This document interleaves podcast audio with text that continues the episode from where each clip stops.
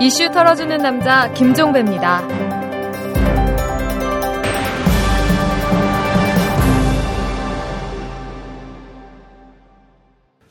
2월 9일 목요일에 전해드리는 이탈남입니다. 엊그제였죠. 저희 이탈남에서 이 삼성 반도체 공장의 백혈병 문제를 탈탈 턴 바가 있었는데요. 삼성그룹의 고위 임원이 그룹 차원에서도 털고 나가고 싶다. 이렇게 말했다는군요. 이 사람은 어제 이 삼성 사업장에서 제기된 백혈병 문제를 가장 해결하고 싶은 이해 당사자는 회사다. 이렇게 밝혔고 이 문제를 그룹 차원에서 매듭 지을 중요한 사안으로 보고 있다. 이런 말도 덧붙였습니다. 하지만 또 이런 말도 했습니다. 세계적인 최고 전문가들을 데려와 조사를 했고 외신까지 들어와서 한 달 넘게 심층 취재를 했는데도 결국 기사를 쓰지 못했다. 사업장을 거쳐간 사람이 병을 얻을 경우 모든 걸 해결할 수는 없다. 이런 말을 늘어놨습니다. 간단히 말해서 전적인 회사 책임으로 인정할 수는 없다. 이런 얘기인데요.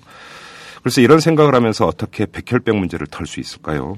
제가 볼 때는 방어적인 태도, 현실을 호도하는 태도부터 털어야 할 것 같습니다. 자, 털기 전 뉴스로 시작합니다.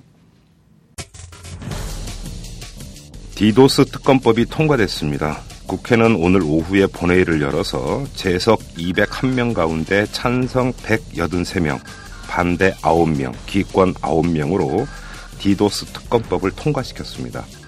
아, 수사 대상은 새누리당 국회의원, 비서 등 정치인이나 단체 등 제3자 개입 의혹, 디도스 공격 자금 출처 및 사용 의혹, 수사 과정에서 청와대 관련자나 관련 기관의 의도적 은폐 조작 개입 의혹 등입니다. 디도스 특별검사는 대법원이 추천하도록 이렇게 되어 있습니다. 그리고 국회는 오늘 함께 이 조영환 헌법재판관 후보자에 대한 인준안을 표결에 붙였는데요. 결국 부결됐습니다. 무기명 투표에 붙인 결과 전체 투표 의원 252명 가운데 찬성 115명, 반대 129명, 기권 8명 등으로 부결이 됐습니다. 조용한 후보자 선출안이 부결됨에 따라 국회는 새 헌법재판관 후보자의 추천 및 인사청문 절차 등을 다시 밟아야 하는데요. 뭐 디도스 특검법은 당연한 일이고 이 조용한 후보자 인준 부결 책임은 민주통합당에게 있습니다. 한때는 한상대 검찰총장 후보자 인준과 연계한다고 했다가 맥없이 통과시켜주고 결국 자기네가 추천한 인사의 인준 하나 처리하지 못했으니까요. 정말 무기력한 정당입니다. 박희태 국회의장이 2008년 한나라당 전당대회 돈봉투 사건과 관련한 책임을 지고 오늘 오전에 의장직에서 물러났습니다. 이 박희태 의장은 사퇴문을 통해서 제가 모든 것을 짊어지고 가겠습니다. 관련된 사람이 있다면 모두 저희 책임으로 돌려주셨으면 합니다. 이렇게 밝혔는데요. 글쎄 뜻대로 되지 않을 것 같습니다. 새누리당에 불똥이 튀는 일 거의 기정사실 아닙니까? 여성 15% 할당제를 둘러싼 민주통합당의 내부 갈등 점입 가경입니다. 정청래 전 의원이 당내 이화여대 동문의 명단을 인터넷에 공개해서 논란이 되고 있습니다. 제목은 민주당이 2대 동문회냐? 바로 이것인데요. 정청래 전 의원은 이 글에서 한명숙 대표와 수도권 여성 출마자들의 실명과 예상 출마 지역구까지 거론을 했습니다. 그리고 이름 뒤에 이런 설명까지 곁들였습니다. 뒤에서 총질한 인물. 이런 설명인데요. 민주통합당 본 라운드 치르기 전에 녹다운 될 판입니다. 희망버스를 기획했다는 이유로 부산구치소에 구속 수감돼 있던 송경동 시인 그리고 정진우 진보신당 비정규직 실장이 오늘 오후에 보석으로 석방됐습니다. 부산지법 형사비 6부는 증거인멸 및 도주의 우려가 없다면서 보증금 2천만 원 납입과 주거지 거주 등을 조건으로 두 사람에 대한 보석을 허가를 했습니다. 그렇죠. 희망은 가둔다고 갇히는 게 아닙니다.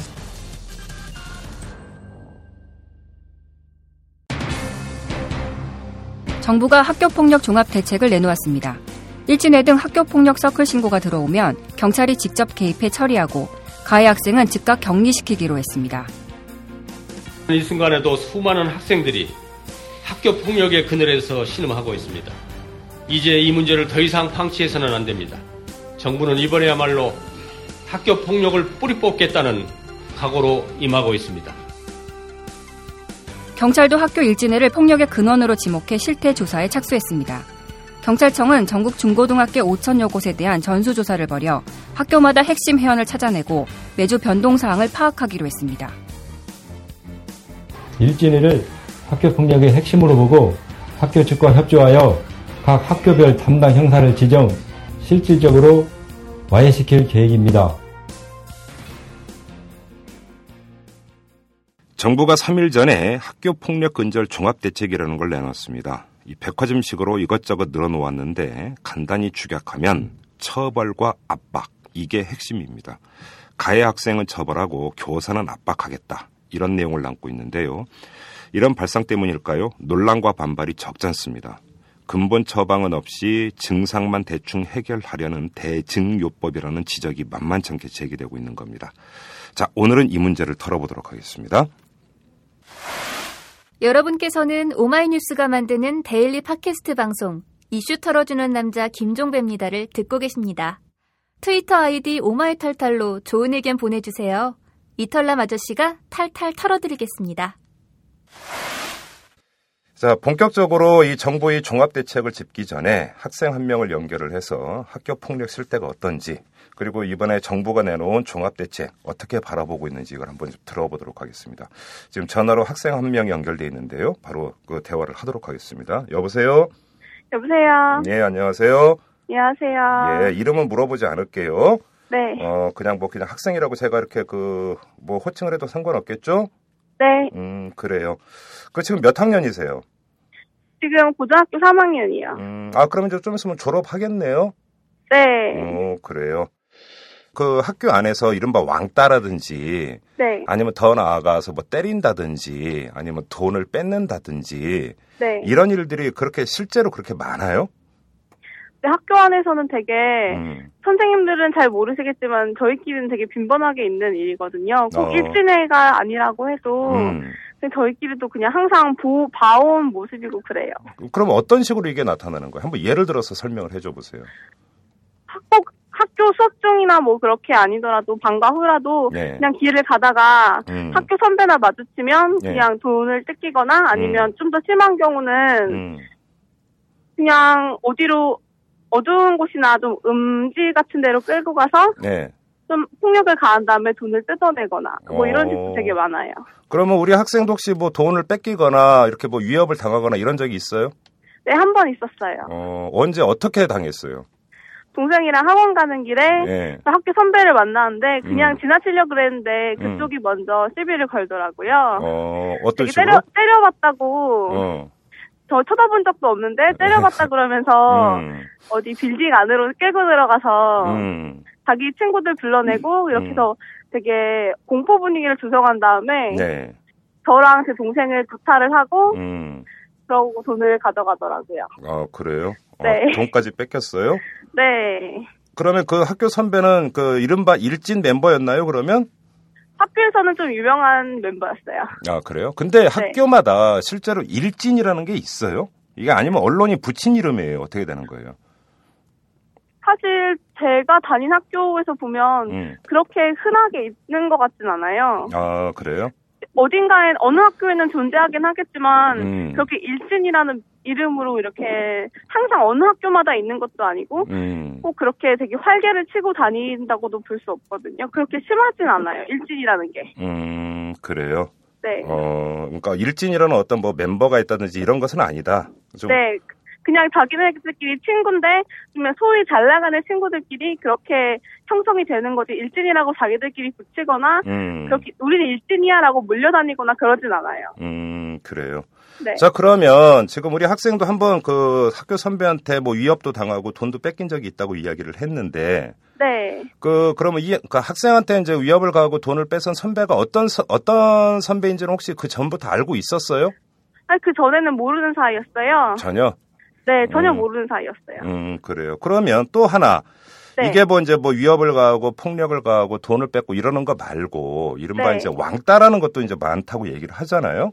네. 근데 그 이게 뭐 그 반 안에서나 이런 것들이 보통 일상적으로 왕따가 있었어요, 실제로? 아 왕따 같은 거는 음. 거의 매년 매 학급마다 거의 존재하고 있다고 보거든요. 매 학급마다. 네, 왕따가 없는 학급은 음. 그렇게 드물 것 같다는 생각이 많이 들어요. 그러면 왕따를 당하는 학생은 주로 어떤 학생들이에요? 왕따를 당하는 학생은 보통 그렇게 심하게 특이하거나 그러지 않더라도 음. 그냥 그냥 보통 또래보다 말 주변이 없거나 말수가 적거나 음. 아니면 조금 특이한 취향을 갖고 있는 애들이 왕따를 당하는 것 같아요. 특이한 취향이란 게 뭐예요? 예를 들면 뭐 일본 문화를 극, 뭐 극심하게 좋아한다거나 어허. 아니면 뭐 어떤 애니메이션이나 이런 특정 문화 나라의 문화를 좋아한다거나 이런 거 이런 경우도 되게 근데 왜 그게 그게 왜 왕따 이유가 돼요? 보통 왕따 이유가 돼서는 안 되지만 음. 그냥 보편적인 애들의 생각으로는 음. 그런 애들 오타쿠라고 부르면서 어, 예. 자기네들과 다른 생각과 문화를 갖고 있으니까 음. 그게 자기들 눈에는 특이하게 보이고 자기보다 저급하다고 여기니까 음. 같이 모임이나 놀이에 끼어들지 않고 음. 그렇게 자연스럽게 그냥 왕따가 형성되는 것 같아요. 그러면 그 왕따를 어떤 식으로 시켜요? 그러면 그냥 뭐 어떻게 따로 이렇게 폭력을 가하지 않더라도 네. 그냥 지나가면서 무시를 한다거나 심한 경우는 욕이나 한 대씩 이렇게 구타를 하는 경우도 있고 지나가면서 툭툭. 네, 네 그렇게 할 수도 있고 음. 아니면 그냥 아예 없는 사람처럼 아예 무시를 해버릴 수도 있고요. 음, 그러면 그 왕따를 당하는 학생은 그냥 당해요? 아니면 그 담임 선생님이나 그 뭐 선생님들한테 이야기를 할 수도 있잖아요. 호소를 할 수도 있잖아. 그게 호소를 한다고 해서 그 문제가 해결되지 않을 뿐더러 호소를 하면 예. 오히려 친구 간의 관계가 더 악화될 수도 있기 때문에 음. 그런 그 어른들께 호소하는 건 경우는 좀 꺼려지는 것 같아요. 아, 그러면 왕따를 당하는 학생도 선생님한테 뭐 들어서 호소하는 경우는 거의 없다 이런 얘기인가요? 네. 그러면 그러면 선생님이 네. 예를 들어서 왕따 당한 학생이나 예를 들어서 뭐 더 나아가서는 이제 맞거나 돈을 뺏긴 학생이 네. 그 선생님한테 와서 이제 그 얘기를 하지 않더라도 어느 네. 정도는 분위기라든지 이런 것들은 그 감지할 수 있잖아요. 선생님 입장에서도. 그러니까 이래서 담임 선생님이 계신데 네. 그 자기 반 학생들이 어떤 특정 학생을 왕따한다 이런 것들을 정말 새카맣게 모르나요? 알고는 계시겠죠? 어 그래요? 알고는 계시는데 웬만하면 음. 아이들과의 관계 유지 이런 것도 있고 그렇기 때문에 그런 거에 많이 뛰어들려고 하진 않으신 것 같아요. 근데 간혹 선생님들 중에서도 네. 개선하려고 노력하는 분이 계시긴 계시거든요. 어 그러면 선생님도 이제 그 두 부류의 선생님이 있다 이런 이야기네요. 네. 그러면 뭐 개선하려고 하는 그 선생님이야 당연한 이제 그런 모습일 거고 네. 그냥 모른 척하고 그 끼어들지 않는 선생님은 왜 그래요? 선생님이면 당연히 끼어들어서 바로 잡아주고 이래야 되잖아요. 그거까지는 제가 잘 모르겠는데 음. 선생님도 그런 거 한 번씩 개입하고 그러시면 골치도 아프시고 머리가 아프시니까 그냥 모르는 척 하시는 게 아닐까요? 그래요. 어, 네. 그러면 우리 학생도 이제 그 학교 뭐 이제 졸업을 앞두고 있으니까 학교 다닐 때라고 하죠. 네. 학교 다닐 때 이제 그 자기 반에서 이제 왕따 현상이 있었을 거 아니에요. 네. 그러면 그 우리 학생의 담임 선생님 같은 경우는 어땠어요? 어떻게 했어요? 저희 학교에서는 그렇게 아, 개입하시는 학, 그러니까 매 학년마다 달랐는데 음. 개입하시는 분은 그 학생이 조퇴를 하거나 집에 일찍 가거나 아니면 특별한 일이 생겼을 때 음. 반 애들 그 학생을 제 왕따 학생을 제외한 나머지 애들끼리 음. 같이 얘기도 해보고 아니면 음. 그냥 A4 용지 빈 A4 용지 주고 거기다가 그 아이에 대한 얘기를 써봐라 그리고서 저희한테 훈계를 하신다던가 그랬었거든요. 음. 그런 그러면- 네. 그러면 그렇게 이제 그 담임 선생님이 적극 나서서 바로 잡으려고 하면 네. 애들 태도가 좀 바뀌었어요. 사실 담임 선생님의 그런 반응은 저희들한테는 그냥 실큰둥했던 것 같아요. 시큰둥했어요. 네.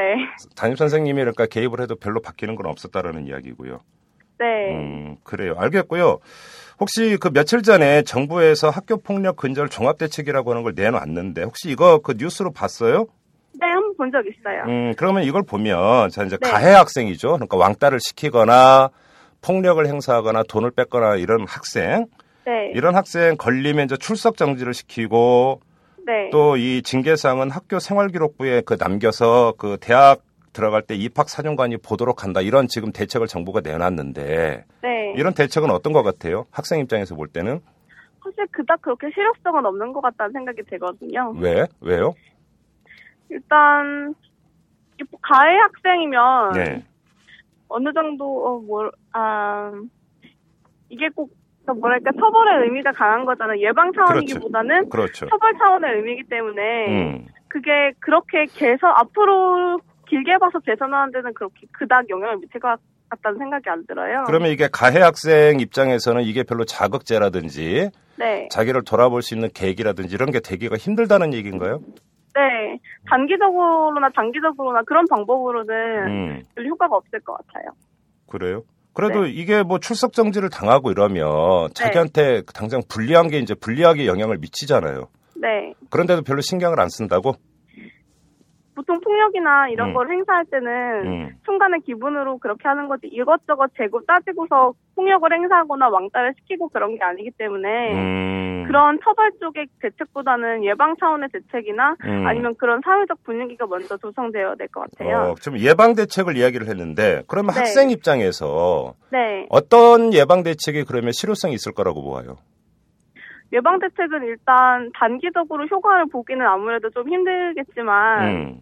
일단 학교 교육 차원에서 다양성이나 음. 이런 서로의 간의 문화를 존중하거나 이런 음, 음. 이런 풍토를 만들어 나가는 게 가장 중요할 것 같아요. 그래요. 네. 어, 그리고 또, 그, 한쪽에서는 이게 이제 그, 이제 뭐, 우리 학생도 고등학생이니까 잘 네. 알겠지만, 대학 입시 보통 스트레스가 아니잖아요? 네. 이런 스트레스가 쌓이고 쌓이다가 이제 순간적으로 분출되는 현상일 수도 있다. 이렇게 분석하는 사람들도 있던데, 어떻게 보세요? 저는 그런 경우도 물론 있긴 있겠지만 그렇게 큰 비율을 차지하고 있다고 보진 않아요. 아, 그런 경우는 네. 동기에서? 보통, 보통 학교 폭력 이러면 고등학교도 일어나긴 일어나지만 음. 대부분 중학교까지가 제일 극심하게 일어나고 음. 고등학교는 아무래도 음. 대학교시나 이런 것 때문에 오히려 음. 폭력이나 이런 게 많이 줄어든다고 저는 보거든요. 어, 고등학교 때 가면 오히려 네. 입시 때문에 서로 그러니까 신경도 못 쓰고 이러다 보니까, 네, 물론 어디선가 일어나곤 하겠지만 그냥 보편적으로 봤을 때. 음, 네. 그래요. 자, 그러면 두 가지만 더 물어볼게요. 자, 네. 그러니까 가해 학생 대책은 지금 물어봤고, 이제 피해 학생 있잖아요. 네. 피해 학생 같은 경우 만약에 필요하다면 경찰이 이제 학생이 이제 학교 가고 이럴 때 동행해서 보호해 준다 이런 대책이 있는데 이건 어떻게 보세요? 그건 그건 조금 너무 무리하는 거 아닌가 싶기도 한데요. 그건 왜요? 자기가 음, 그 피해 학생 입장으로선 그게 어떻게 보면 되게 창피한 일이고 수치스러운 일이 될 수도 있는데 음, 이게 동행을 하고 보호를 받 아, 그 물론 보- 자기 피해 학생이 원한다면 해줘야겠지만 음, 일방적으로 그렇게 해주는 건 좀 오히려 자기한테 더 수치심만 더 많이 들 것 같아요. 아 그래요. 네. 음, 오- 오히려 그리고 이런 게 그 이 학 피해 학생을 오히려 더 이제 그 코너로 몰고 네. 그러니까 다른 학생들이 보기에 이제 별로 안 좋게 보면서 더 왕따를 시키고 이런 이런, 이런 네, 왕따를 네. 유발할 수 있는 가능성도 있는 거죠. 네, 그럴 가능성이 있다고 봐야죠. 음 그래요. 네. 그리고 또 정부는 학교 선생님들이 좀 학생들을 제대로 지도하고 이래야 되지 않느냐 이렇게 하면서 만약에 학교 안에서 폭력이나 이런 게 발생했는데도 만약에 이걸 숨기고 이러면 네. 학교 선생님을 징계하겠다 또 뭐 이런 이야기도 하고 네. 그다음에 이제 필요하다면 한 그러니까 한 학급에 담임 선생님이 한 분이잖아요. 이걸 네. 두 분으로도 늘리겠다 이런 대책도 내놓는데 이건 어떤 것 같아요? 뭐 학, 뭐 징계를 하거나 음. 교사를 징계하거나 아니면 교사의 수를 늘린다고 해서 음, 그런 학교 폭력이 줄어들 것 같진 않거든요. 왜냐하면 음, 보통 학교 폭력이란 게 어차피 선생님들 눈 앞에서 벌어지는 게 아니라 선생님들 뒤에서 또는 음. 방과 후에 일어나는 일이기 때문에 네. 아무래도 선생님들이 개입할 수 있는 부분에 한계가 있는 거고 음, 또 개입을 한다 해도 음, 그거는 또 선생님들 그- 그 뭐라 해야 돼 또래끼리의 문화고 그런 음. 게 이미 형성된 관계가 형성된 거기 때문에 그게 굳혀지기는 쉽지 않을 거라고 봐요. 음, 그래요. 네. 아 그리고 이것도 하나 더 있네. 그 이제 네. 인성 체육 교육을 그러니까 강화한다고 그랬어요. 그래서 중학교 네. 같은 경우는 이 체육 시간도 늘려주고 그다음에 교내 스포츠 활동도 확대하고 이런다고 했는데 이건 어때요? 그런 거는 그런 거는 괜찮은 것 같아요. 어 이런 거는 네. 이- 만약에 이렇게 하면은 좀 이렇게 뭐 발생, 그러니까 감정이나 이런 것들이 좀 그 긍정적으로 발상이 될 수 있는 건가요? 시도해봐야 알겠지만 음, 지금 지금 초중고생들이 너무 뭐 음. 체력적으로 많이 딸리고 음. 일단 어디로 뭔가를 감정이나 이런 걸 발산할 수 있는 기회가 굉장히 적거든요. 음, 그런 걸 볼 때 그런 활동을 늘리거나 음악이나 예체능이나 음, 체육 이런 것도 괜찮은 것 같아요. 그래요. 네. 알겠습니다. 지금 한 학생과 이야기를 쭉 나눴는데요. 이제 그 며칠 있, 그러니까 졸업식 아직은 안 했죠? 네. 음, 언제 졸업식이에요? 내일이요. 어, 내일이에요, 바로? 네. 어, 이제 그럼 이제 고교사행에서 이제 그 벗어나는 거네. 네. 소감이 어때요? 통쾌하죠. 너무 좋죠. 뭐가 그렇게 좋아요? 일단 입시를 끝났다는 게 너무 좋고. 어허. 그리고 음. 이젠 자유잖아요. 자유? 네. 어, 글쎄, 대학 간다고 자유가 보장이 될까? 아, 봐야 알죠. 그래도 일단은 1차적으로는 자유니까. 음, 그래요. 네. 그래요. 자, 오늘 얘기 잘 들었어요. 고마워요. 네. 대학교 잘 다니고요. 네, 감사합니다. 네. 네, 지금까지 고등학생 한 명을 연결을 해서 이 학교 폭력 실태가 어떤지, 그 다음에 학생 입장에서 이 정부가 내놓은 종합대책 어떻게 지금 평가하는지 들어봤는데요. 자, 이번에는 교단에 계신 선생님을 모시고 본격적으로 한번 짚어보도록 하겠습니다. 이 경기도 평택 효명중학교 교사이신 임정훈 선생님 지금 제 옆에 나오 계십니다. 자, 선생님 안녕하세요. 예, 안녕하세요. 네. 일단 저는 그 이 대구 중학생 자살 사건 이후로 언론이나 그다음에 관계 기관에서 뭐 계속 이 얘기가 나왔는데 그걸 쭉 지켜보면서 가졌던 좀 개인적인 의문이 하나 있는데 이거부터 좀그 여쭤봤으면 좋겠어요. 좀 전에 학생하고 대화에서도 그 얘기가 나왔는데 일진이란 단어가 등장을 합니다. 예. 그리고 이제 언론이 묘사하거나 이런 걸 보면 거의 조폭 수준으로 묘사를 하는데 예, 예. 실제로 학교에 그런 조폭 수준의 일진이 있긴 있는 겁니까? 제가 아직 보지는 못했습니다. 네. 그 예외 예외적인 경우로 뭐 제가 고등학 지금은 중학교에 있지만 고등학교에 있을 때 예. 그 지역 조폭과 연결이 돼 있는 학생이 있는 경우는 있었어요. 음. 예외적으로. 음. 그렇지만 일반적으로 학교 안에서 일진이라는 이름의 그룹이 있고 그 네. 그룹이 학교 안에서 학교 폭력의 절대적인 뭐 권한이나 이런 것들을 가지고 음. 흔든다고 하는 경우는 뉴스에서는 접해 봤었지만 네. 실제 뭐 저희 학교나 이웃 학교들에서도 음. 내놓고 그런 얘기들이 나오는 경우는 없었습니다. 그러면 이런 경우는 이른바 이제 그 싸움 잘하는 걸로 해서 학교 짱이라는 게 있고 예. 그다음에 학교 짱을 중심으로 해서 몇몇 이제 학생들이 그룹핑이 이루어지고 그런 걸 일진이라고 표현을 한다면 이런 경우는 있습니까? 드물게는 있습니다. 뭐 매해가 있지는 않고요. 예. 학년을 걸러서 가다 보면 예. 뭐 소위 말하는 싸움 잘하는 친구가 있게 되죠. 그러면 전체에 짱을 먹는다는 표현을 쓰게 되고요. 네. 당연히 이제 그게 소문이 나게 되고 그러면 예. 뭐 아이들은 당연히 알고 예. 학교에서도 어, 우리 학교 일진이 누구다더라라는 거는 선생님들이 다 알게 됩니다. 네. 그래서 어느 정도 관리가 되고요. 예. 그런 정도는 뭐 몇 해 걸러 한 번씩 정도는 예외적으로 있습니다. 그러면 지금 경찰이 아주 발빠르게 나서고 있는데 13일까지 중학교 전수조사하고 16일까지 고등학교 전수조사해서 일진 현황 조사 마치고 그 다음에 일주일마다 한 번씩 일진의 현황을 업데이트하고 모든 학교의 담당 형사를 지정을 한다. 이런 계획을 내놨거든요. 예, 예. 그럼 이건 오바네요. 그러면 제가 보기에는 오바 갖고는 안 될 것 같고요. 예. 구바 이상은 좀 될 것 같습니다. 그렇습니까? 예. 어제 또 제가 그 경기 지역 다른 학교 사례를 좀 모아봤었는데요. 네. 그 경기도 일부 중학교에 어제 실제로 그 경찰들이 왔었답니다. 음. 그래서 교장 교감 선생님이랑 교무부장 뭐 이렇게 불러놓고 네. 당신 네 학교 일진이 있지 않느냐 명단을 내놔라 음. 뭐 이렇게 얘기를 하셨다고 해요. 그래서 네. 학교에서는 좀 당혹스러워하면서 음. 없다, 뭐 줄 수 없다 이렇게 얘기를 하셨다고 하고 네. 근데 실제로 뭐 그걸 넘겨주고 말고에 대한 법률적인 근거도 없고 네. 학교에서 그런 이유로 학생들의 이름을 그렇게 준다는 것도 학교에선 하지 말아야 될 일 아니겠습니까? 그렇죠. 어찌 보면 또그 예. 학생 선생님 입장에서는 그럴 수가 있죠. 근데 경찰이 지금 너무 좀 많이 앞질러 가는 것이 아닌가. 예. 음.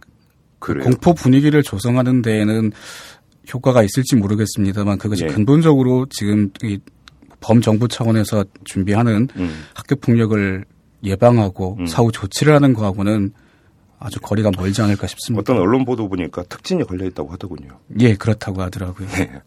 알겠습니다. 자, 뭐 저 개인적으로 일진이 정말 그러니까 우리나라 학교에 그렇게 광범위하게 퍼져 있냐 이러면 이건 지금 이른바 조폭보다 더 많다는 이야기가 되는 건데 예. 너무나 의아해가지고 이참에 한번 좀 여쭤봤는데 역시납니다 결론은. 자, 아무튼 이제 3일 전에 정부가 이제 그 폭력, 학교 폭력 근절 종합 대책이라고 하는 걸 내놨는데 요거 좀 중요한 것만 몇 가지를 추려가지고 한번 좀 집중적으로 짚어봤으면 좋겠어요. 먼저 가해 학생에 대한 대책인데 만약에 그 폭력을 행사한 것이 발견이 되면 즉시 출석 정지를 시키고 그래도 보복 폭행을 하면 정지 기간에 제한을 두지 않아서 뭐 극단적인 경우는 유급까지 시킨다. 예. 이런 지금 대책이 들어가 있고요. 그다음에 이 가해 학생에 대한 징계 사항은 학교 생활 기록부에 그 기재를 해서 대학 진학할 때 입학사정관이 참고하도록 하겠다. 그러니까 대학 입학할 때 불이익을 주겠다 이런 거 예, 아닙니까? 예. 자, 이 조치 어떻게 보십니까? 그, 이, 그 조치들의 큰 제목이 예. 학교 폭력 대책 방안인데요. 네. 과연 그게 대책일 수 있는지 대책 인지에 대한 의문이 좀 먼저 들고요. 음. 그 모든 게 사후 조치들에 해당하는 것이죠. 학교 폭력이 일어나고 난 다음에 예. 그 가해자들에 대해서 어떻게 처벌을 하겠다. 그렇죠. 리고 그러한 그 공포, 두려움을 좀 줘서 음.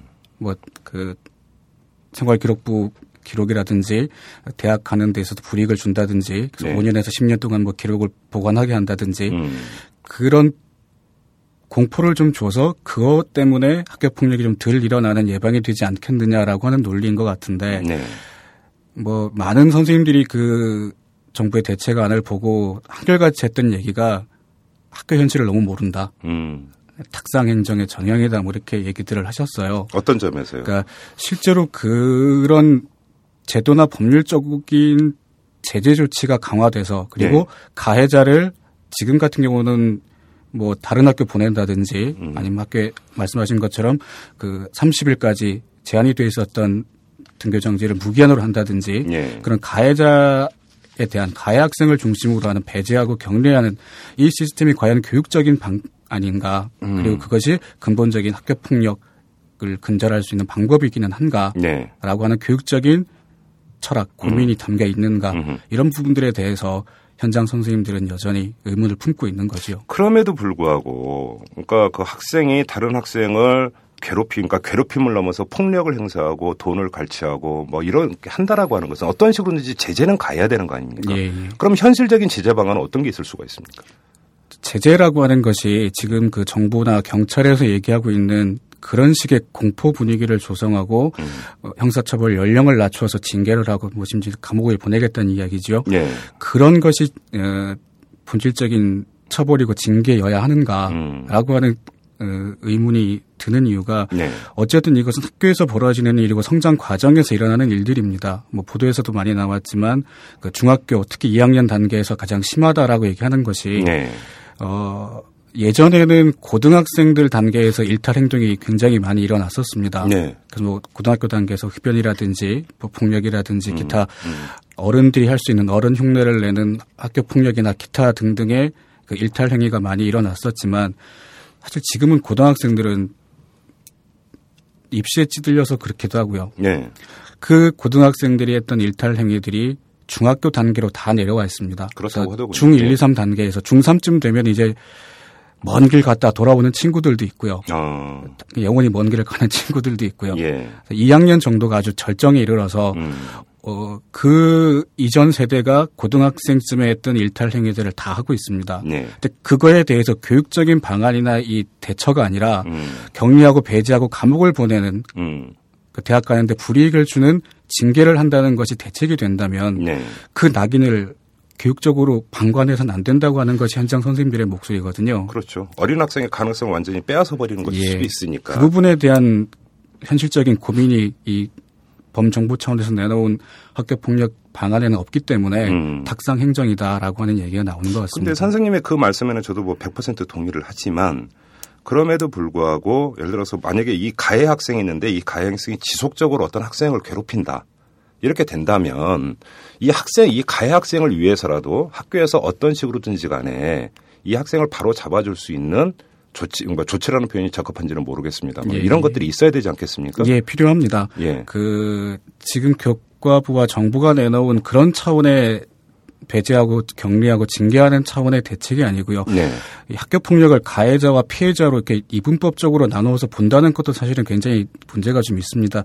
왜냐하면 그 피해 학생의 또 상당수가 가해 학생이 다시 되고 이러기 때문에 음. 순환 구조인데 누구는 한 번 가해했기 때문에 가해자이고 네. 피해자이고 어쨌든 이 가해 학생이나 피해 학생이나 그리고 아까 말씀드린 것처럼 중학교 단계에서 그런 일탈 행위들이 일어나는 이유가 아이들이 그만큼 지금 그 더 어린 연령대에서 아프다는 거거든요. 음. 근본적으로 예. 뭐 육체적이든 정신적이든 예. 아프다는 겁니다. 그 정도가 좀 달라서 예. 그 아픈 정도가 심해지는 경우 그거 심한 정도가 바깥으로 표출이 되면 타인을 해치게 되는 것이고 음. 그게 자기 안으로 향하게 되면 자기를 해야 하는 이런 형태가 되는 것이죠. 음. 그거에 대한 교육적인 진단과 처방이 음. 본질적인 대책이나 치료가 돼야 되는 것이지. 지금 선생님께서 이제 중학생이 많이 아프다고 표현을 하셨는데 중학생이 어떤 뭐냐면 특히 정서적으로 예, 예. 많은 상처를 받고 또 힘들어하고 이런다는 말씀 아니겠습니까? 그렇습니다. 그렇다면 그 원인 지금 또 이제 그 중학교에 있어서 재직하고 계시니까 아마 직접 학생들을 많이 접하실 테니까 주된 원인은 어디에 있는 겁니까? 음, 환경적인 문화적인 요인 뭐 좀 나눠볼 수 있을 것 같은데요. 네. 어, 요즘 세대가 굉장히 시대가 굉장히 외로운 시대고 속도가 많이 붙는 시대죠. 네. 그래서 아이들 중학생 뭐 평균치를 뭐 엊그저께 그 초등학생도 심지어는 뭐 고등학생 수준의 휴식 서너 시간밖에 없다라는 보도가 있긴 음, 했었는데 음, 음. 중학생들도 마찬가지입니다. 집에서 거의 뭐 맞벌이 하는 예. 부모님들이 많고요. 예. 어느 헛벌이어서 뭐 엄마나 아빠가 집에 있어서 돌봐줄 수 있다거나 정성적으로 어, 정서적으로 안정적인 예. 어, 기반을 만들 수 있는 여건이 사실상 지금 안 돼 있고요. 예. 또그 부모들이 할 수 있는 게 뭐냐면은 아침 학교 갈 때 너 오늘 얼마 있으면 되지. 그러면 이거 가지고 가서 학교 끝나면 학원 갈 때 뭐 사 먹고 음. 언제 언제까지 어떻게 어떻게 해서 음. 학원 마치고 집에 와서 보자. 예. 이렇게 하고 나가거든요. 예. 그러면 이제 그 아이들은 아침 학교 나가서 돌고 돌고 돌다가 뭐 일찍 들어오면 한 10시쯤 들어가는 거고요. 네. 학원이 늦게 끝나거나 뭐 과외까지 받게 되면 음. 새벽 한 2시까지 있다가 집에 들어가는 겁니다. 네. 그러니까 이 아이들이 정서적으로 성장 과정에서 어떤 이렇게 푸근함을 느껴본 적이 없는 거예요. 예. 그게 지금 더 이제 갈수록 저는 이 세대는 어려질 거라고 봅니다. 음. 그런 부분이 하나가 있고 그러다 보니까 아이들끼리 또래 문화를 만들게 되는데 네. 그 또래 문화라고 하는 것이 어른들의 문화를 그냥 받아들이는 배우게 음. 되는 것들이거든요. 음, 음, 음. 그 학교 바깥에 널려 있는 대부분의 것들은 그런 폭력적이고 일탈적인 어른들의 문화가 많습니다. 네. 물론 학교 안에도 그렇기도 하지만 네. 그런 것들을 아이들이 그 정서적으로 성장해 가는 과정에서 받아들이고 하다 보면 거칠어지고 하는 부분이 생기게 되죠. 근데 지금 현실적으로 이런 어려움이 있습니다. 예를 들어서 부모가 맞벌이다. 내지 또 그 뭐 싱글맘 도 있겠고 싱글 데디도 있겠고 그러면서 사실 이제 가정에서 방치되는 어떤 이런 현상들이 분명히 현실인데 네. 그리고 사실은 그 이 그 학생들의 이런 문제가 학교에서 비롯되는 건 아니죠. 가정에서 비롯되는 것도 있고 사회에서 비롯되는 것도 있으니까 그런 점에서 이번 그 정부의 어떤 종합 대책이 그러니까 사실은 가정에서 비롯되는 문제나 사회에서 비롯되는 문제는 전혀 언급이 없는 것은 분명히 제가 봐도 문제가 있는 것 같아요. 예, 예. 그럼에도 불구하고 이런 것이 있겠죠. 그럼 맞벌이 입장에서는 먹고 살기 위해서 맞벌이를 할 수밖에 없는데 그렇다고 맞벌이를 하지 말라라고 할 수는 없는 거 아니겠습니까? 그러니까 맞벌이 부모 입장에서는 더더욱이 그렇기 때문에 학교한테 아이를 맡기는 이런 것들이 있을 텐데 결국 학교가 품어줘야 되는 거잖아요. 예, 맞습니다. 물론 한계는 있겠지만 예, 예. 자 그런 점에서 보면 정부가 내놓은 걸 보면 담임교사는 매 학기 한 번 이상 학생과의 뭐 학부모와 일대일 면담을 실시하도록 한다. 이런 것들 같은 경우 그 다음에 만약에 그 학생 수가 많은 경우에는 복수 담임제를 도입한다. 이런 것들 같은 경우는 강구할 수 있는 방안이다. 이렇게 해도 이제 평가하는 사람들도 있는 것 같은데 바로 그런 점 때문에 이건 네. 어떻게 보세요? 아, 현실적으로 불가능합니다. 왜요? 이렇게 이론적으로는 가능할 수 있는데, 네. 자 이를테면 한 반에 뭐 한 평균 40명이라고 치면 네. 그 학생 40명 그리고 학부모도 1대1로 상담을 하라고 지금 그 대책에는 돼 있거든요. 네. 그렇게 하면 80명을 그 담임 교사 한 명이 한 학기에 예. 상담을 해야 됩니다. 음. 그러니까 1년을 치면 두 학기니까 예. 두 번을 상담을 해야 되고요. 교사가 수업이나 다른 업무가 없이 상담할 수 있는 여건이 갖추어진다면 가능합니다. 음흠. 그런데 이 정부 차원의 학교폭력 대책 방안에는 음. 교사에게 그렇게 하라고만 했지 그걸 네. 하기 위해서 교사가 학교 안에서 어떤 것들을 줄여서 그쪽에다 시간을 투자할 수 있는 거에 대한 음. 대책이 전혀 없습니다. 이를테면 네. 뭐 학급당 인원을 줄인다든지 수업 네. 실수 감축을 한다든지 업무 경감을 한다든지 음. 하는 부분들을 해줘서 네. 다른 시간에 그 학생들 상담을 하고 학부모 상담을 할 수 있게 해줘야 되는데 음흠. 그런 부분들의 배려가 전혀 없습니다. 근데 이건 좀, 그러니까 저도 학부모이기 때문에 이제 그 선생님 입장이 아니라 학부모 입장에서 이런 질문을 드리는 건지도 모르겠습니다만은 예, 예. 사실은 제가 학교 다닐 때 한 학급의 그 학생 수가 뭐 60명이 넘었어요. 제가 학교 다닐 때만 하더라도. 근데 지금은 이제 물론 지역마다 조금씩 그러니까 편차는 있습니다만 보통 한 그 30명 안팎 뭐 이런 식으로 이제 한 학급이 이렇게 돼 있는데 그 글쎄 모르겠어요. 이제 그 학교 선생님 입장이 아니어서 제가 이런 말씀을 드리는지는 모르겠지만 어떤 교사 1인당 학생 수 이런 문제가 물론 있고 예. 수업 실수 문제도 있고 또 이제 과다한 다른 잡무도 많으니까 이런 건 있지만 사실은 그래도 이건 기본 아니냐. 학부모 입장에서는 그래도 좀 계속 학생들 그러니까 체크하고 상담해주고 이래야 되는 것이 좀 교사의 가장 기본 아니냐. 환경을 따지기 이전에. 이런 얘기도 얼마든지 할 수 있거든요. 이 점에 대해서 뭐라고 말씀하시겠어요? 교사들도 많은 수의 그 선생님들도 실제로 그 아이들하고 더 많은 시간을 보내고 싶어 하시고요. 네. 더 상담을 하고 싶어 합니다. 음. 근데 현실적으로 뭐 어쩔 수 없이 닥치는 현실적인 부분에서 안 된다면 불가능하기 때문에 네. 그 평균적인 뭐 일과를 좀 말씀을 드려보자면 음. 그 교사와 담임 교사와 학생 단위를 맡고 있는 학급의 학생이 편하게 만날 수 있는 시간이 아침 조회, 저녁 종례 네. 막 5분, 10분 정도 되거든요. 네. 전체적으로 만날 수 있는 시간이. 음. 그리고는 이제 일과 중에는 수업이 쭉 이루어집니다. 그렇죠. 예, 특히 중학교는 수업 시수가 더 많기 때문에 네. 거의 뭐 일과 끝나기 전까지는 시간을 내기 어렵고요. 예. 그 일과가 끝이 나면 학생을 불러 상담을 해야 되잖아요. 예. 그럼 선생님들 업무를 하셔야 되고요. 그렇지 음. 않으면 이 학생은 학원을 가야 됩니다. 음. 그래서 학원 가야 되기 때문에 오늘 상담 못 한다고 음. 그러는 경우도 있고요. 물론 또 그럴 수도 예, 있죠. 예. 예. 그런 환경들이 안 맞는 경우가 많기 때문에 음, 음. 그 앞에서 드렸던 말씀들이 그런 시간들에 대한 배려. 그러니까 근본적으로 이 학교 폭력이라 하는 것이 아이들과 아이들의 관계 문제이기도 하고 아이들과 교사의 관계 음. 문제이기도 하거든요. 관계의 문제라고 볼 수 있기 때문에 네. 아까 처음에 말씀드렸던 아프다라고 하는 것도 아이들이 학교 안에서 음. 학교가 그 감당해야 될 책임이 당연히 있다면 네.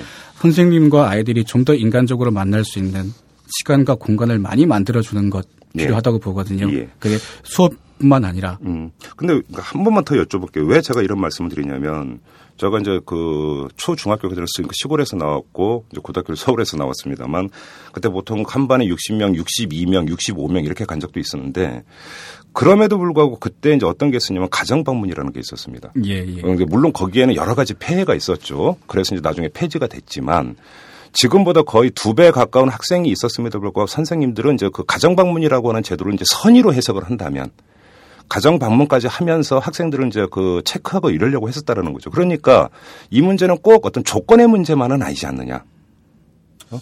어, 저 저희 학교 같은 경우는 가정 방문을 합니다. 아 지금 합니까? 예, 매월 예. 3월 달에 예. 전 교사가 음. 학교 차원에서 합니다. 일주일 정도 그 수업 시간을 좀 조정을 해서요. 음. 오전 수업을 한다든지 이렇게 시간을 몰아서 한다든지 하고 예. 오후에는 가정 방문을 나갑니다. 그래서 음. 일주일치 가정 방문을 나가서 음. 뭐 그반 오지 말라고 하는 집도 있거든요. 예. 그런 부득이한 집이나 뭐 사정이 있어서 본인 학교를 오시겠다고 하는 학부모님을 제외하고는 음. 전 교사가 다 나갑니다. 네. 근데 그때밖에 시간이 없어요. 시, 어, 그렇습니까? 예.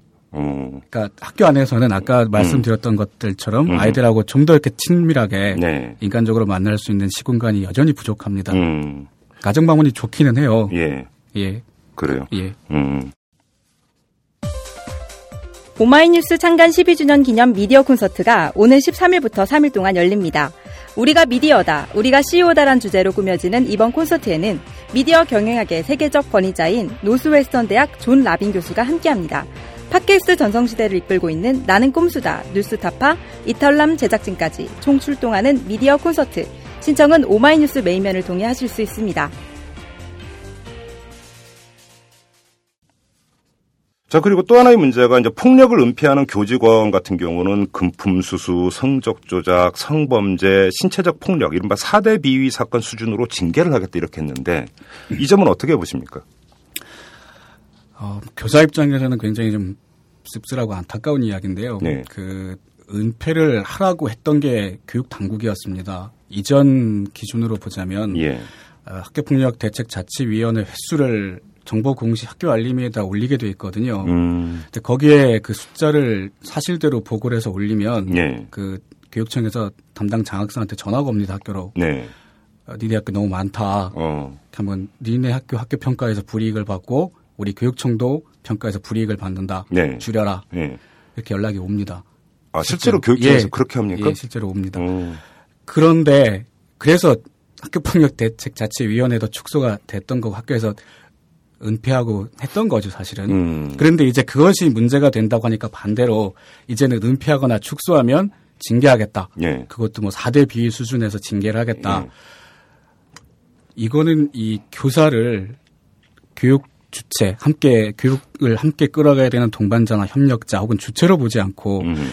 교육청이나 교육 당국이 언제든 시키는 대로 말을 들어야 되는 네. 허수아비 로 보는 것 같아서 굉장히 안, 안타깝고요. 그렇다면 지금 선생님 말씀대로 그럼 이거는 당연히 그 선결 조건이 있는 게 학교를 평가하는 데 있어서 그래서 폭력 사건 숫자 이런 거에 따라서 폭력 점수 그러니까 평가 점수가 달라지는 것 자체부터가 개선이 돼야 되는 거 아닙니까?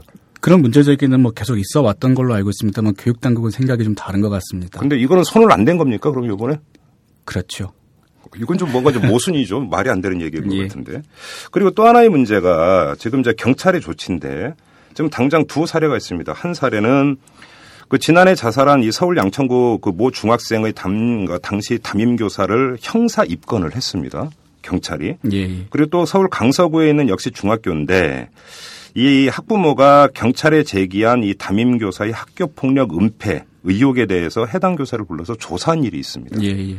자, 이렇게 형사적으로 나서는 문제에 대해서는 어떻게 보십니까? 그 요즘 장안에 화제가 되고 있는 그 사극 드라마가 있죠. MBC에서는 해를 품은 달이라고요. 아, 해품다리요. 예.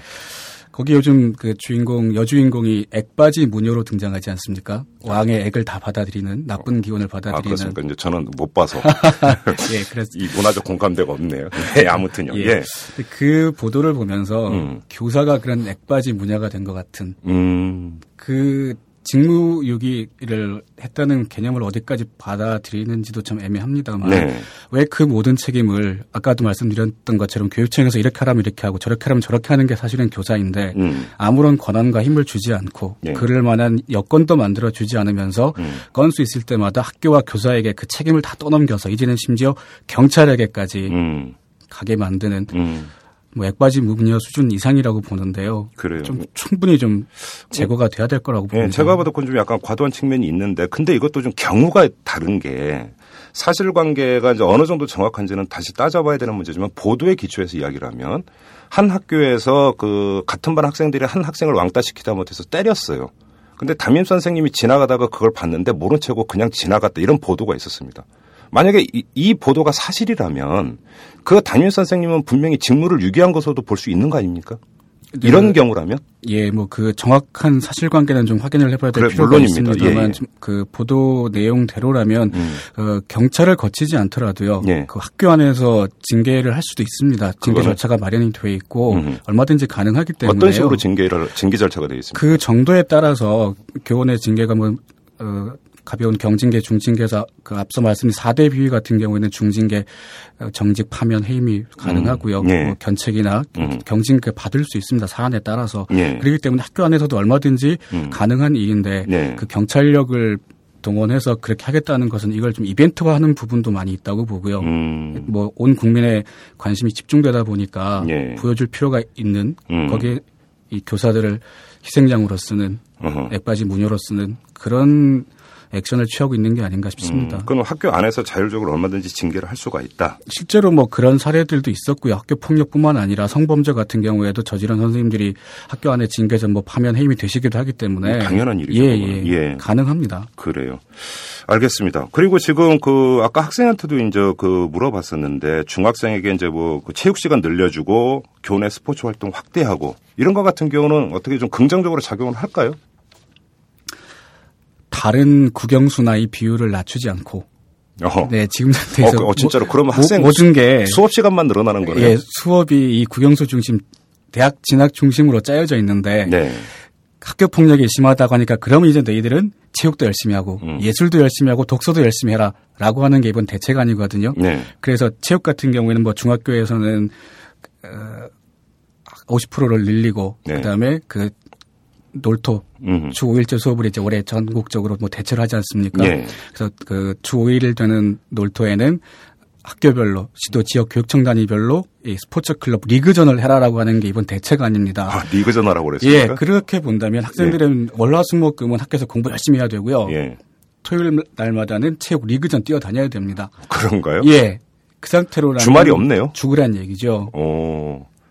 그럼 이건 전반적인 그 학생 그러니까 수업 시수나 이런 것들을 조정하지 않고서는 이게 그 얘기가 안 된다는 얘기네요. 지금 선생님 말씀. 된다라고 주장을 하고 있는데요. 예. 학교 현실을 보자면 전혀 그럴 수가 없습니다. 음, 그래요. 예. 그리고 또 하나 이거는 사실 이제 부모들은 그 웬만하면 사실은 이제 생활로 이제 대충 다 알고 있는 이야기이긴 하지만 게임 몰입 차단한다고 그랬습니다. 예, 정부에서 뭐 셧다운제는 뭐 이미 뭐 도입이 됐고요. 예. 또 게임 시작한 지 2시간 지나면 자동으로 차단되는 cooling off제도 도입한다고 그랬고 밤 10시 이후에 미성년자의 PC방 출입은 또 단속한다고 그랬고 실효성이 있을까요? 제가 볼 때 별로 실효성 없을 예, 것뭐 같은데요. 정말로 게임 중독이 아주 심해서 음. 그런 아주 예외적인 학생들한테는 뭐 그게 도움이 톡 될지는 모르겠습니다만 음. 이 학교 폭력의 대책으로 그런 제재 조치를 한다는 것은 또한 다른 차원의 문제를 양산할 수밖에 없다고 이게 지금 보고요. 이런 발상은 그 게임에 너무 몰두하다 보면 가상 현실과 실제 현실을 착각을 해가지고 오히려 거기서 학교 폭력으로 이어진다 이런 가설 하에서 지금 나오는 얘기 예, 아닙니까? 근데 이런 가설 자체가 성립이 되는 겁니까? 뭐 100%안 된다라고 얘기할 수는 없겠 것 같고요. 예. 뭐 1, 2% 정도는 가능하겠지만 음. 100%의 학생들이 그렇지 아니할 텐데 예. 1, 2%의 학생들이 그럴 수 있다는 경우의 수를 가지고 전체 학생들을 그렇게 한다는 것 자체가 네. 또 하나의 폭력이지 않을까 싶습니다. 음, 그래요. 예. 알겠습니다. 지금 이제 그 몇 가지를 뽑아가지고 이 일진 경보제라는 것도 있습니다만 이거는 이제 그 도입부에서 제가 여쭤봤기 때문에 일진이라고 하는 것이 지금 언론에서 보도하는 것처럼 그렇게 거의 모든 학교에 퍼져 있는 게 아니다라고 일단 뭐 말씀을 하셨고 뭐 그런 판단이라고 한다면 일진 경보제라고 하는 것 자체가 사실은 이것도 의미가 확 삭감되는 것이기 때문에 이건 별도로 여쭤보지는 않겠습니다. 지금 이제 강론 몇 가지를 이제 짚어봤는데요. 이제 총론으로 넘어가 될 것 같습니다. 지금 일단 그 정부의 종합 대책도 종합 대책이지만 한상대 검찰총장이 어제 이런 얘기를 했습니다. 가해 학생은 악이고 피해 학생은 선이다. 예. 이런 발상 어떻게 이게 성립이 될 수가 있을까요? 이게? 저도 그 보도와 그 토론회 자료를 좀 보고 좀 놀랐었는데요. 네. 아까 처음에 제가 말씀을 드렸습니다만 이 학교 폭력의 논리를 가해자와 피해자로 이분법으로 나눠서 보는 것이 타당하지 않다. 그러니까 다수의 피해 학생 역시도 가해자가 되고 이러는 상황이기 때문에도 네. 그렇고 본질적인 문제, 이 학교 폭력에 대한 근원적인 문제가 아니라 그 폭력의 가해자, 피해자 이 두 군데만 집중을 하는 정책들이 과연 타당할 것인가. 음. 네. 어, 재밌는 얘기가 하나 있는데요. 그 캐롤송으로 유명한 루돌프 사슴코라는 캐롤이 있지요. 아 그럼요. 예. 예. 거기 루돌프가 왕따입니다. 음 그렇죠. 예, 예. 코가 빨개 가지고요. 맞아요. 왕따입니다. 예. 사슴들 사이에서 왕따거든요. 근데 산타 할아버지가 야, 너 코가 빨으니까 내 썰매를 끌어줘라라고 하는 순간부터 음. 왕따가 안 되는 거죠. 어울리게 됩니다. 음. 그러니까 그걸 아이들 문화로 좀 비유를 해보자면은요. 아이들 사이에서 왕따도 있을 수 있고 학교 폭력도 있을 수 있습니다. 그 네. 정도에 따라 좀 다를 수는 있겠지만 그리고 그것들을 어떻게 아이들이 그, 그 단계를 넘어서서 다시 아닌 상태, 원래의 상태로 돌아갈 수 있 도록 하는 것. 음. 그게 교육이고 교육 과정인데 그렇, 죠 그거를 딱 잘라서 가해자 피해자로 나눠 가지고 가해자는 격리 배제, 음. 피해자 보호 이렇게 간다면 음. 더군다나 그 교육 과정에 는 성장 과정에 있는 아이들이거든요. 네. 그 아이들한테 그런 낙인과 배제를 통해서 얻을 수 있는 교육적인 효과가 저는 전혀 없을 거라고 봅니다. 그래요. 예. 그러면 그러니까 아까 이제 그 초기에 이제 선생님도 말씀을 하셨지만 이것은 다 사후 대책에 맞춰져 있습니다. 거의 예. 대부분이. 결국은 근데 그거는 소 잃고 외양간 고치기밖에 안 되는 거고 소를 아예 애당초부터 잃어버리지 않도록 해야 되는 거죠. 그러려면 결국 예방 대책이 이제 그 핵심이 될 수밖에 없는 건데. 예. 예. 근데 예방 대책이라고 하는 것이 사실은 이제 가정에서도 아이들을 신경을 써야 되고 보살펴야 되고 학교에서도 인성 교육을 강화해야 된다. 말로는 쉬운데 현실로 들어가면 이게 쉽지가 않습니다. 아까 이 학교에서 인성 교육 강화라고 하는 것은 제가 볼 때는 그러니까 교육 문외 아닌 제가 볼 때는 인성 교육에서 가장 좋은 건 선생님하고 학생이 스킨십으로 만나는 거 아니겠습니까? 예, 그렇습니다. 근데 스킨십으로 하려면 그만한 조건이 맞- 갖춰져야 된다라는 거고. 근데 현재 조건이 안 된다라는 예, 말씀이시잖아요. 예. 그럼 어떻게 해야 되는 겁니까, 이거는? 일단은 수업 부담을 좀 줄여드려야 될 것 같고요. 교사들한테는 음흠. 아이들한테는 시험 부담이 좀 줄어들어야 될 것 같습니다. 예. 이 이명박 정부 들어오면서 뭐 아이들에 대한 시험 부담이 월등히 늘었다는 것은 뭐 온 국민이 공감하고 있는 뭐 바이기 때문에 일제고사부터가 뭐 예. 그렇습니다. 예. 그래서 시험 시험 시험 시험 시험으로 아이들은 끝이 나고 있고 음. 교사들은 수업 수업 수업에 넘쳐나고 있기 때문에 예. 그 시간들 어 제가 이번 그 정부 차원의 대책안을 보면서 어, 정부가 제대로 파악을 한 부분이 한 가지가 있어 이번 그 본질적인 문제에 대해서 아, 어떤 겁니까?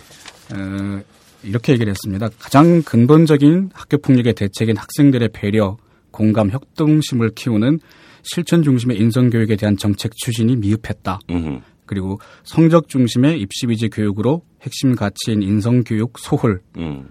이 본인들이 인정한 거거든요. 예. 그렇다면 이렇게 해야 된다는 얘기가 나와야 되고 음. 그러기 위해서는 어떤 어떤 정책들을 할 것이다라는 얘기가 그렇죠. 나와야 되는데 그 얘기는 없습니다. 하다못해 시험을 좀 줄인다든가 음. 쉬는 시간을 좀 늘려준다든가 근데 오히려 가해학생 징계사항을 학교생활 기록부에 기재를 해서 대학 입학할 때 입학사정관이 본도록 한다는 것은 입시 논리로 풀겠다는 거잖아요. 그거는 거꾸로. 그래야 이 학교 폭력 대책의 실효성이 있다라고 하는 게 교과부의 입장이라고 합니다. 아니 인성 교육을 그 제대로 하지 않았다라고 자평을 하면서 또 그렇게 간다라는 겁니까? 예, 그렇게 얘기를 한다고 하더라고요. 그건 진짜 모순이죠. 예. 그렇다면. 아 그런데 저도 학교를 다녔고 지금 제 자식도 이제 그 요번에 중2로 올라갑니다만은 이제 학부모이고 아, 가장 어려운 시기네요. 아, 그, 그, 그래서 저도 바짝 긴장하고 있습니다만. 그런데 사실 저, 제가 학교를 다닐 때도 학교에 뭐, 예를 들어서 뭐 싸움 잘하는 친구가 있었습니다. 싸움 잘하는 친구가 있었고 가끔 가다가 어떤 한 애, 뭐, 그러니까 그때는 물론 왕따라는 개념은 없었지만, 예, 예. 그때는 왕따라는 개념은 없었지만은 지금 이야기는 왕따와 비슷한 현상도 있었고.